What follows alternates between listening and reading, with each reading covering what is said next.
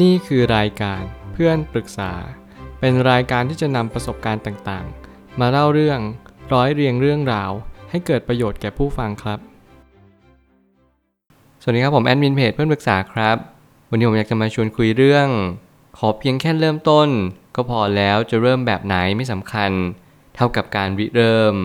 ข้อความทวิตจากเจมส์เคลียร์ได้เขียนข้อความไว้ว่า แค่ลองเริ่มต้นดู เริ่มช้าๆก็ได้ ถ้าต้องการ หรือว่าเริ่มเล็กๆน้อยๆดู ถ้าเราปรารถนา รวมไปถึงเริ่มแบบไม่ต้องเปิดเผยให้ใครรับรู้มาก ถ้าเราคิดว่ามันใช่ทางเรา แค่ลองเริ่มต้นดู ผมชอบข้อความทวิตนี้มากเพราะผมเชื่อว่าข้อความทวิตนี้มาย้ำเตือนว่า เราทุกคนที่กำลังชั่งน้ำหนักคุณคิดขบคิดรวมไปถึง กลัวที่จะเริ่มต้นใหม่ ผมกล้าพูดได้เลยว่า การเริ่มต้นใหม่เป็นความท้าทายของชีวิตเสมอ ถ้าเกิดสมมติชีวิตไม่มีความท้าทายอะไรเลย เราจะจืดชืดและเราจะ ซึมเศร้า ในสิ่งที่เราเป็นในทุกๆวัน ชีวิตนั้นมีความจำเจอยู่แล้วเป็นประจำเราตื่นนอนอาบน้ำกินข้าว สักพักเราก็ไปทำงานกลับมาบ้านเราก็อาบน้ำนอน นี่คือชีวิตประจำวันที่เรามักจะรู้สึก burnout brownout เรารู้สึกหมด passion กับสิ่งที่เราทำในทุกๆวัน แน่นอนชีวิตประจำวันมันมาย้ำเตือนเราว่า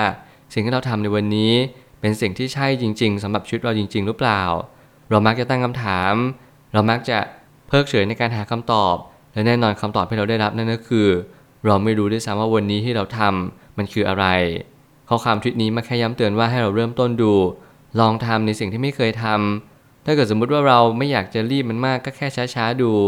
ถ้าเกิดสมมุติเรารีบมันนิดนึง เราก็แค่ทำในสิ่งที่อยู่ในกรอบที่เรามั่นใจ เท่านี้ก็เพียงพอแล้ว ผมไม่ตั้งคำถามขึ้นมาว่า การเริ่มต้นดูเหมือนว่าง่าย แต่จริงๆ มันเป็นจุดที่ยากที่สุดจุดหนึ่งของชีวิต เราจึงจำเป็นต้องค่อยๆเริ่ม ถ้าเกิดสมมุติว่าการค่อยๆเริ่ม เป็นสิ่งเดียวเท่านั้นที่เราทำได้ในวันนี้ ผมก็อยากจะ support และสนับสนุนทุกๆ คนไม่ว่าคุณจะอายุเท่าไหร่ หรือว่ามีไฟมากน้อยเพียงใดขอให้คุณได้เริ่มต้นในการใช้ชีวิต ไม่ว่าคุณจะเริ่มต้นเขียนคอนเทนต์คอนเทนต์หนึ่งไม่ว่าคุณจะเริ่มต้นในการพูดพอดแคสต์รวมไปถึงคุณเริ่มต้นใน New World ใหม่ๆ เช่น การสร้างเว็บ การดูดวงหรือว่าการทำอะไรก็ตามแต่ที่ทำให้ชีวิตของคุณนั้น มีชีวิตที่ดียิ่งขึ้น ขอให้คุณสร้างอาชีพในสิ่งที่คุณเชื่อมั่นว่ามันจะแก้ปัญหากับคนอื่นในระยะยาว ขอแค่เพียงเราเชื่อมั่น เราศรัทธา ผมเชื่อว่าสิ่งเหล่านี้มันก็จะหลอมรวมให้ชีวิตของเราดีขึ้นได้จริง แต่อย่างน้อยที่สุดเราต้องเริ่มต้นทำบางสิ่งบางอย่างได้แล้วในณวันนี้ ใครที่รีรอใครที่ชักช้า ผมอยากให้คุณลองเริ่มต้นทำดู มันไม่มีอะไรที่หลักสำคัญไปมากกว่า เราเริ่มที่จะก้าวเดินแน่นอนเล่าจื้อ ได้กล่าวเอาไว้ว่าเดินทางเหมือนลี้เริ่มต้นที่ก้าวแรก และก้าวแรกนี้มันทำไมมันถึงสำคัญนัก เพราะว่าก้าวแรกนี้มันคือสิ่งเดียวเท่านั้นที่เราได้เริ่มต้น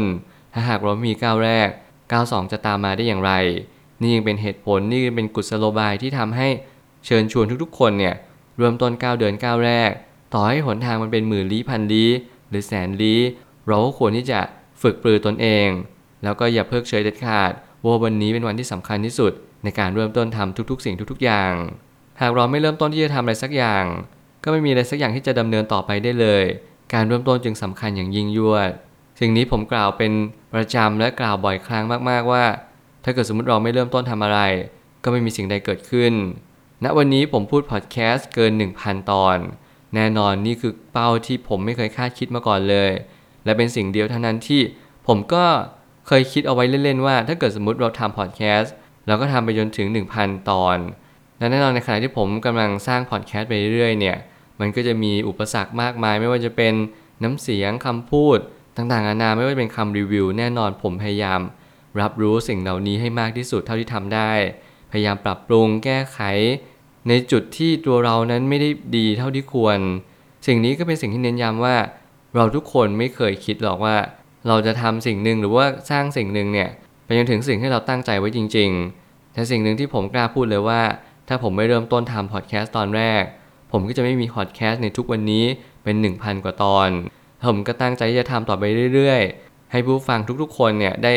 รู้สึกคบคิดตามกันไป แล้วก็ได้รู้จักตั้งคำถามในชีวิตว่าชีวิตมันไม่ได้มีแง่มุมเดียว ชีวิตมันมีหลากหลายแง่มุม มันมีทั้งหัวก้อยมีด้านข้าง มันมีขอบเหรียญอะไรแบบนี้เป็นต้น ซึ่งสิ่งเหล่านี้เป็นสิ่งที่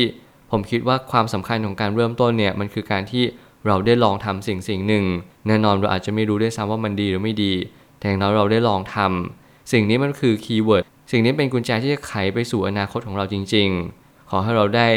ลองเรียนรู้บางสิ่งบางอย่างดู ถึงแม้มันอาจจะไม่ดีที่สุด แต่มันได้ลองทำแต่มันได้เรียนรู้ แล้วมันก็ได้ประสบการณ์บ้างไม่มากก็น้อย ไม่ว่าจะเริ่มแบบไหนก็ให้เริ่มต้นแบบนั้น แต่ละคนเริ่มต้นไม่เหมือนกัน แต่อย่างน้อยผลลัพธ์ย่อมใกล้เคียงอย่างแน่นอน สิ่งหนึ่งที่สำคัญที่สุดในการเริ่มต้นนั่นก็คือ ลองทำสิ่งที่ตัวเองถนัดและลองทำสิ่งที่ตัวเองชอบ ผมมักจะมีคำถามที่จะเกาเรื่องราวของชีวิตทุกๆ คนว่าตัวเราชอบอะไร และตัวเราไม่ชอบอะไร เวลาที่เราทำงานอดิเรกเนี่ยเราชอบทำอะไรมากที่สุด ถ้าเกิดสมมติเราเป็นคนที่ชอบอ่านหนังสือชอบฟังพอดแคสต์แน่นอนชีวิตเราก็จะมีค่าเฉลี่ยไปตามนั้น และแน่นอนถ้าเกิดสมมติเราชอบดูซีรีส์ชอบนอน ค่าเฉลี่ยแล้วก็เป็นไปตามนั้นเช่นกัน แต่น้อยที่สุดผมเชื่อว่าทุกอาชีพ ทุกงานอดิเรก และรวมไปถึงสิ่งที่เราทำทุกวันนี้มันจะนำไปซึ่งอนาคตของเราอย่างแน่นอน ขอให้เพียงเราไม่ได้ขยี้ตัวเองกดดันตัวเองจนเกินไปด้อยค่าตัวเองในสิ่งที่ไม่ควร สิ่งวันนี้มันก็จะเกิดขึ้นอย่างสิ่งที่ควรจะเป็น เมื่อไหร่ก็ตามที่เราไม่ใช่เป็นคนที่ extrovert ไม่เคยเป็นคนเปิดเผยชอบแสดงออก เราก็เริ่มต้นแบบตัวเรา นั่นคือ introvert นั่นเอง ลองทำงานเบื้องหลังดูไม่ต้องไปโชว์หน้าโชว์ตามาก ราะเราขี้เขินขี้อาย แล้วไม่ว่าอะไรจะเกิดขึ้นก็ขอให้เราเรียนรู้ว่า การเริ่มต้นแบบไหนมันก็เป็นเพียงแค่กลยุทธ์กลวิธี มันอยู่ที่ว่าเราถนัดเราแสดงความเป็นตัวเองได้มากน้อยเพียงใด บางคนก็อาจจะแนะนำเราว่าเริ่มนี้สิดีกว่า เริ่มนั้นสิดีกว่า แต่จริงๆในความเป็นจริงแล้ว มันไม่มีอะไรดีกว่าเพียงว่ามีอะไรที่เหมาะกับเรา แล้วก็ใกล้เคียงกับสิ่งที่เราเป็นมากที่สุด สิ่งนี้มันสามารถจะดึงพละกำลังให้กับตัวเราเองได้มากที่สุด แล้วมันทำให้เราแสดงศักยภาพในสิ่งที่เราเป็นออกมาได้สูงที่สุด นั่นคือการรู้จักตัวเองและการเป็นตัวเองจริง ๆ ชีวิตไม่ใช่การเดินตามใคร เพราะว่าแต่ละคนจะมีวิถีชีวิตที่แตกต่างกันอยู่แล้ว แต่ละคนก็คือแต่ละหนึ่ง เรื่องนี้ก็เป็นเรื่องที่ผมเน้นย้ำเป็นประจำว่า ถ้าเกิดสมมติว่าเรากำลังเดินตามใคร เราอยากเริ่มต้นตามบิลเกตเราอยากเริ่มต้นตามอีลอนมัสหรือว่าเราอยากเริ่มต้นตามใครก็ตามที่เป็นไอดอลหรือเป็นเซเลบริตี้ดาราท่านหนึ่ง สิ่งเหล่านี้เป็นสิ่งที่ผมก็ไม่อยากจะแนะนำใครหลายคนให้ทำตาม อย่างน้อยที่สุดแน่นอนไอดอลมีไว้เพื่อเราทำตาม และเราเชยชมในสิ่งที่เขาเป็น ไม่ว่าจะเป็นจากตัวเรากล่าวตัวเองให้มากที่สุด ลองเสพสื่อในสิ่งที่เรารู้สึกใช่ดู ไม่ว่ามันจะถูกหรือผิด สิ่งนี้ยังไม่สำคัญเท่ากับเราเริ่มต้นทำสิ่งสิ่งนั้น แล้วสิ่งเหล่านี้มันก็จะค่อยๆ กล่าวตัวเองได้มากขึ้นว่าเราอาจจะเป็นตัวเองอีกเวอร์ชันหนึ่งรวมไปถึงอาจจะเป็นตัวเองในอีกสิ่งที่เราไม่เคยคาดคิดว่าเราจะเป็นไป นี่แหละจึงเป็นการเรียนรู้ของการเริ่มต้น เราไม่มีทางรู้ว่าปลายทางจะเกิดอะไรขึ้น เราจะทำได้ตามเป้าในสิ่งที่เราวางไว้หรือเปล่า เราไม่รู้และไม่มีใครร่วงรู้เรื่องนี้เลย แต่เราสามารถรับรู้ได้ว่าวันนี้เราทำมัน เท่านั้นก็พอแล้ว ไม่ว่าจะเป็นการจัดที่นอน การตื่นนอนตอนเช้า การรักษาสุขภาพ เข้ายิมเป็นประจำ สิ่งเหล่านี้เป็นการที่เริ่มต้น ในชีวิตประจำวันเป็น passive skill ที่เราจะต้องฝึกฝนที่เราจะต้องทำมันให้เกิดประโยชน์สูงที่สุด เพราะว่าสิ่งเหล่านี้มันช่วยสนับสนุน active skill อย่างแน่นอน สุดท้ายนี้ หลังจากเริ่มต้นแล้วนี่คือชีวิตที่แท้จริง เรียนรู้และเข้าใจชีวิตว่ามันเป็นเรื่องธรรมดา ที่มันอาจจะไม่ใช่ทางที่เราตั้งใจไว้ตั้งแต่แรก เมื่อการเริ่มต้นมาบอกกับเราว่ามันไม่ใช่ทางสุดท้ายของชีวิต ปลายทางอาจจะเป็นอีกทางหนึ่ง รวมไปถึงท้ายที่สุดแล้วเราอาจจะไม่ได้อะไรกับการเริ่มต้นนี้ แต่อย่างน้อยที่สุดแน่นอนที่ผมเน้นย้ำเป็นประจำไม่ใช่ให้เราไปนั่งนึกตรึก หรือคุ้นคิดกันว่าเราเริ่มต้นแล้วเราจะได้อะไร แต่ขอให้เราเพียงแค่เริ่มต้นทำบางสิ่ง เพราะว่าสิ่งที่ผมบอก ทั้งหมดทั้งมวลนี้เพื่อเน้นย้ำคนที่กลัว ไม่ค่อยกล้ารวมไปถึง คนที่คุ้นคิดอยู่เป็นประจำคิดมากจนเกินพอดี เรื่องบางเรื่องในการที่เราคิดมันเยอะเกินไป ไม่ได้ก่อเกิดประโยชน์อะไรเลย มันทำให้เราติดกับดักความว่ากลัว มันมีหนังสือเล่มหนึ่งที่ผมชอบมากๆนั่นคือ